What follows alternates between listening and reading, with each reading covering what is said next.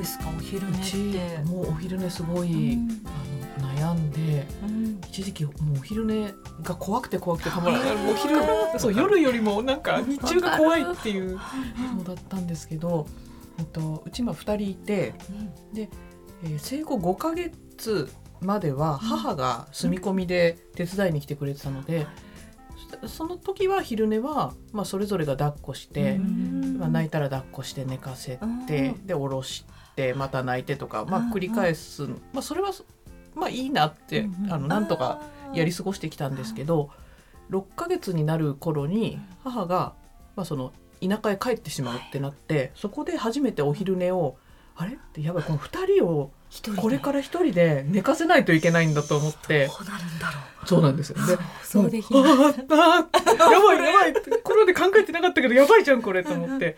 で夜はまあある程度ルーティンがあって寝てくれるかうんらそんなに不安じゃなかったんですけど昼問題にいきなり直面してでまあうちの場合は3回ぐらいお昼寝するのでその度に泣かれてたりしたらもう終わりなんですよね。んで2人同時に泣いたらもうどうしようもうんないからうんただただ泣かせないように昼寝をさせるにはどうしたらいいかっていうことをあの緻密にいろいろとこうお。考え始めたんですね。で、うんとまあ、夜なんで寝るかっていうとやっぱりルーティンがあるから寝るんだろうなと思って、うんであの皆さん言ってたけどあの昼もルーティンを作った方がうん。いいんじゃないかと。はい。ですね。でうん、まあ、とにかくそれをあのなんか作ろうと思っ昼と夜別のルーティン別のルーティン、はい、なるほど。夜は、えー、と6時ぐらいになったらお風呂入れて、うん。で7時過ぎたらミルクあ寝室に連れて行って、うん。スワドルっていうあのスリーパー着せて、ミルクあげたらそのうちもうそのままなんだろう目つぶるって寝てくれるからっていうのがもうずっと続けてできてるんですけど、昼の場合は何をどうしようかなと思って、えー、とまず赤ちゃん用のあのサイズのマットを2枚置いて、うん。でドーナツ枕を置いて、うん。そこに2人仰向けにそれぞれ寝かせて、はい。でおくるみかける、うんでゆりかごの歌のオルゴールバージョンを流してで、まあ、電気は消す。うんただあのうんカーテン開いてるので明るいんですけど、でそこから私がその間に入って一緒に仰向けで子供私子供って3人仰向けで上向いてる状態で。で好きな絵本があってサッシーの赤ちゃん絵本ってやつがすごく好きだったのでうん。それを見せながらこう自分たちの方に向けてこう腕を天井の方に上げてそこから下に絵本を向けてで赤ちゃんも私も同じ方向でその絵本を見ながうんらそれを読む。あのなんだチャプチャプアヒルさんグワグワグワみたいなそういうのがひたすらあるんですけどうん2分あれば読み終わっちゃうんですよ。うん。でそれを読んでうん。読み終わったらまた1から読む。読み終わったらもう一回1から読むっていうのをずっと。それをやっててで、まあ、3回読むとちょっと飽きてくるかなと思ってうん。同じシリーズの違う本を出してそれも読うむん。もう一回読むってやってるとどっちかが眠そうにしだすんですへね。ー。あの目コシコシしたりうんあくびしたり頭をこう左右に振ったりしてあそろそろうん。っていう感じで。で寝るまでそれをひたすら続けるってーいう。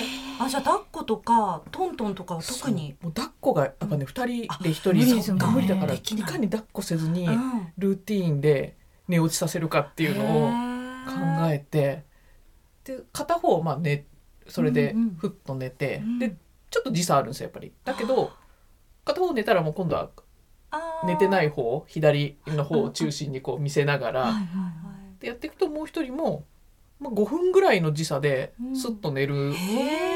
ようになってすごい、でだからすもうとにかくこのルーティンを定着させようと思って、うん。最初は泣きわめこうがうん「犬さんワンワンワン」ってもうずっと泣いてよ もうそうん、もうこれで寝るんだからってずっとやってて本当どうしようもなくなったら抱っこするけうんどでも寝そうになったらもう一回置いてうん「はいゾウさんパオパオパオ」ってこうやってずっと見せながら い。ひたすらもうその軌道に途中からでも乗せるっていうのをもう心を鬼にしてやってたらうん。もう意外と3日ぐらいでそのルーティンが、えー。あのハマったんですよね。へ三1日3回3セットぐらいやっはいてもう10回目ぐらいにはあなんか寝るんだなみたいなのがうん。なんとなく分かってきた感じになってきて、でそれをそうそれでうん。大体成功するようになったごい。んですよ。へはい、なんかなんか決めてそれをひたすら繰り返すっていうのが、やっぱ大事なんじゃないかなってその時に、うん。気がついて。だからもう抱っこせずにうん。背中スイッチも何もないっていう最初から抱っこしないからっていうその効率のいい寝かせ方が習得して、しばらくそれで何ヶ月かはやれてたんですけど、だんだんハイハイするようになるともう仰向けで絵本を見るっていうのが難しくそうななってんですよ。ね。今それをこうイメージしながらそうそうそう。だから這い出しちゃって、うん。もうこれ無理だなと思ってで今はセルフ年齢するようになったんですよ、えー。結果的に。ええそうすごいでしょ。うんすごい。これあのでも偶然でこれがなあの別にやらせようと思ってたんじゃなくて気が付いたら寝るようになってて、うん。っていうのは環境を変えたんですよ。あの、うん。それまではちょっと固めのベビーサークルで、うん。えー、とカラズのベビーサークルっていうのを使ってたんですけど、プラスチックの柵で、でうん。えー、とマットもちょっと固めのやつだったんですよ。それを生後ずっと使っててものすごく良かったんですけど、捕まり立ちとかするようになって、うん。そうするともうどんどん転んで頭打って泣くとか、うん。柵にうまく掴まれなくて頭からこうプラスチックにダイブしちゃうみたいなのとかがあって、これちょっとまずいなと思っていろいろ調べて、えー、となんだっけハグムーっていうベビーサークル確かハグムーだったと思うんですけど、っていうのに変えたんですよ。うん。でそれがあのプラスチックの柵じゃなくて、えっと、メッシュというかなんかちょっと柔らかいはいはいぶつかっても痛くない感じの。ストッキングかぶっちゃったみたいなあのああいう感じになる。か らそれはそれでちょっと見てみたいと思っちゃそう可愛いだろうな。期待しちゃいますね。ビヨーンってあのただそのメッシュの部分が伸びるだけなので 大丈夫で。でそこにそれマットがついてないので大人があの普段寝る時に引いてるマットとかをその下に引いてそしたら転んでも別に痛くないから、もう目離していいやってある程度なったんですよ。あー。5分10分、まあ、ちょっとあの YouTube とか見せときながら、はいうん。ほっといてもいいなって思って、であれこれやってって、であのなんか静かだなと思って見に行ったら、二人とも寝てたんですよ。ええその境地には そう。至ってる。って思って。えその YouTube そう。YouTube がその睡眠のためのえっとねそれ何はあそれもその絵本、あ好きだった絵本のサッシーの赤ちゃん絵本の YouTube バージョンがあって、はいはい。でそれをまあなんとなく流してあでそうなんですよ。ほっといたら寝てて、へー。二人とも寝てて「え泣いちゃう。何これ?」って泣いちゃう。それは泣いちゃいますよね。確かに泣くと。ってことだと思って。でそしそれからそういうふうにするようにしたら、ん。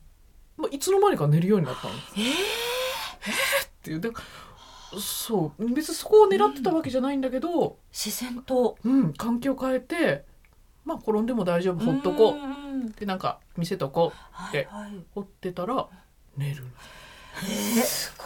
でもその絵本キーワードになってるのかもしれないですね。ねあーやっぱそれが流れるとああーあ寝るのかみたいな。このこの話ならっていうモードに入るんですかね。結構まとめて寝てくれるんですか？1時間半から2時間素素晴らしいと思って。ま す起きるのは同時ぐらいというか。どっちかが起きるとやっぱりあの物音がしてもう一方も起きるっていう感じになるセルフ年いや素晴らしいすごいですね。齢たまにうまくいかないからあのまあだけど片方ちょっとあのぐじぐじしてるぐらいなので。はあねえいろんな形。ででも確かにあの夜でもファってこの赤ちゃんが起きた時にすぐこっちは「あどうした?」とか言って声かけちゃうんですけどむしろちょっと静かに見てた方がうんまたコテンってうん 眠ったりすることありますもんね。そう話しかけちゃいけないってうん。言いますねあーやっぱりありますか？名前呼んじゃうと起きちゃう。あ気づいちゃうんですね。覚。醒しちゃうから。ー。年トレのね目合わせるなとか。目合わせるなと。えそうその年トレについてもちょっと改めて伺いたいんですけど武道さんその年トレの本読んだりっていうのはいありましたけど、どうですか？それを読んであこれ合いそうだなとこれはちょっと難しいかなみたいなやっぱありましたか？そうやっぱ本当にうん。2冊ぐらいの読んだのかな。あのなくて。はい、効果が見られなかったと あー。そうです。取り入れたのは何やって取りました？試したのはもうだから効果ないから忘れたぐらいですけど、うん。でもだから本当にそれこそさっきのあの自然光で、うん。あうんうんの生活するとか、あのまあブルーライトというかテレビ的な光に当てないとか、い。ろいろやりましたけど、やっぱり結局その、抱っこゆらゆらを挟まないとうちの場合寝なかったんですよね。うん。その昼寝も夜も両方抱っこゆらゆらをしうん。して背中スイッチと戦ってはい勝利した時にやっと勝ち得るっていう長い道勝利の美酒。そうです。飲みたくなるような。わあの最後の左腕を抜くのがむずいって多分これ分かる人いると思うんですけど。置いてからの。そう置いてから最後ひあのこの首のとこにこう置いてた左腕抜く時の緊張感。あそこでガコンってなるともう。ガコンってなるとあ 終わったあって。ーこの40分。そうそう。リセットされちゃうそうなんです。ねなりますよね。のをでもそれがな半年7ヶ月ぐえっと半年ぐらいかな。うん。で年トレでの逆に今度抱っこゆらゆら嫌いになったんですよ。えーそんな時期も？あります。あの急に出て。はい。抱っこゆらゆらもう嫌な感じになっもうていいみたいな。そうですね。なんか急にもうバタバタしだすというか。へえだからそっからはなんていうかな妻がおっぱいあげて、はい。えー寝落ちみたいな、うん。そのままの流れで寝かすっていうのだったんですけど、だんだんもう今もそうですけど添い寝じゃないと寝なくなって近くにいないとっていう。しかも厄介なのが僕だと寝ないんですよ。ママじゃないと寝なくて。すごいショックだったんですよ。こんだけ一緒にいるのにいやなみたいな。そうなんだね特に夜はあのお前じゃないみたいな。その事実に気づいた時のショック。いやそうなんですよ。あれ？ちょっと。もしかしてもあと無力無力感と。任せるしかないのはああるんですけど。ただあのソイネールっていうあの、添いねえっと大人のベッドのあこうはい。側面にこうベッド赤ちゃんのベッドをこうんうあのなんていうかな付け足すみたいなはいあのベッドがあるんですけど、うんじゃあそれでまあ添い寝すれば、うん。まあなんとなく一緒にいい感じに寝れるんじゃないかと思って買ったんですけど、あのめっちゃ寝相悪いんですよ。あ赤ちゃんってもうびっくりするぐらい回転しますよね。てかなんなら立っちゃうみたいな、ちょっとほぼ寝てんのに立ち上がっちゃうみたいな感じで危なすぎて。あそれを断念しそうめっちゃアクティブで。だから今は、えー、とそれこそあれですね、えー、と絵本を同じ絵本を寝る前に毎回読む。添い寝しな添い寝しながら毎回読んで、えーもうだから妻だけ、うん。えー僕が一人暮らしの時に使ってた、えーまあ、マットレスで、ベッドの下で赤ちゃんと一緒に添い寝して寝るみたいな。そうなんですよね、はい。お母さんのね寝る環境が悪くなるんですよね。そうなんですよ。すっごい肩こりますよね。申し訳ないですけど僕じゃ変われないっていう。そこは。あー。えスイカさんどうですか？なんかネントレの中でこれ取り入れようかなっていうのは。だからやっぱりルーティンはやってはいたんですよね。うん。で最初その8ヶ月ぐらいに自然とただこうもうお風呂上がって寝る前ミルクあげて置いたらなんかあのそういう人形あるじゃないですかこう。置いたら目つぶるみたいな。ありますね。起きてるんですけど置いたらスーって。まぶた閉じてくれるやつですよね。そうなんですよ。それみたいに寝てくれる時が続いてであこれはうちはもうメン年トレ成功したなと思ったら全然多分できてなくてうん。自然に寝てただけでうん。で2ヶ月ぐらいしたらなんかちょっとなんか足んねえぞみたいになってきたから 急いでこう子守歌を歌ったりとかしてるんですけどだから今お風呂入れてミルクあげて子守歌を歌ってだからもうあれですよね長崎は今日も雨だったと カナリアの歌を もう4番まで全部歌えるようになってでもそれスイカさんがその歌を好きじゃないとずっとそれを歌っていけないですよね。そうですね。でもやっぱり歌謡曲の方が楽しいんですよね歌ってて。うんだんだん自分が上手くなっていく気がして。レベルが上がってそうそうそうなんですよ。あ私今なら今ならクールファイブ入れるみたいな。思いだからもう夫と二人でわわわわわとか言ってどんどん無言でこうもう分かってるからそろそろコーラスよみたいな。楽しくなってると通じちゃうから楽しくなさそうにちょっと歌うあんまり盛り上がりすぎてもダメなんですね。難しいんですけどでもそれでなんか途中でねもう歌うのやめてうん。たらなんかすふっとスイッチ入る時あるじゃないですかでその間ずっと寝る顔見てるみたいなへえ感じにはしてるんですけど。いやいろんな方法が。私でもあの保育園の先生に教えてもらったこともたくさんありました。あのお子さんあれですね。耳をこうコショコショってやると寝られますねとか太ももが、ね、あのお眠りスイッチみたいですねみたいな。なんかやっぱり先生たちってみんな抱っこして寝かせるわけにいかないので、その抱っこ以外とかおっぱい以外ミルク以外の技をたくさん持ってるみたいで,、でそれぞれのまた子どもの眠りのスイッチをもう分かってるみたいなんですよ。だからその先生に聞いて私も「え耳が好きなんですか?」って そこで教えてもらってでそれから耳クシュクシュクシュってやると本当にスーっていやもう今日絶対帰ったら触らあない 結構でも好きなお子さん多いのかな？耳のの中とかってどうなんですかね？どうですかね？やったことないな。そうですね。耳掃除好きですよねあそうですよね。なんかうっとりしてる。結構耳で寝るタイプかもしれないですね。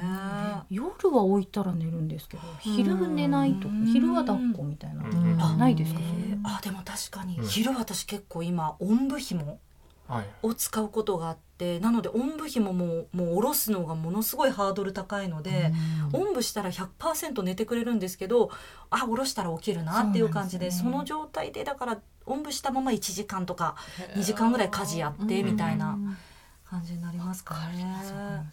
えもしこれから、ね、昼寝をちょっと迎えられるそのパパさんママさんご家族にアドバイスというか一言かけるとしたらなんて言いますか？ぶどうさんなんかアドバイスがあるとしたら。そうですね。やっぱりまあ悩みすぎないというか、うん。あの本当に他のお子さんとかのお話も多分聞くと思うんですけど、本当に個性というかうん。人それぞれだと思うんで、もうまあ半ば半分諦めるというか 寝ないなら寝ないで、まあ、そういう個性の子なんだなとうん。思ってっていうのが一つとやっぱりでも多分本当に総合するとルーティーンが多う分んキーワードかなと思うんで、あの生活リズムとかルーティーンを気をつけると光が見えるのかなっていう感じはしますねやっぱり。今からでもやってみようっていう気持ちになりましたね。ありがとうございます。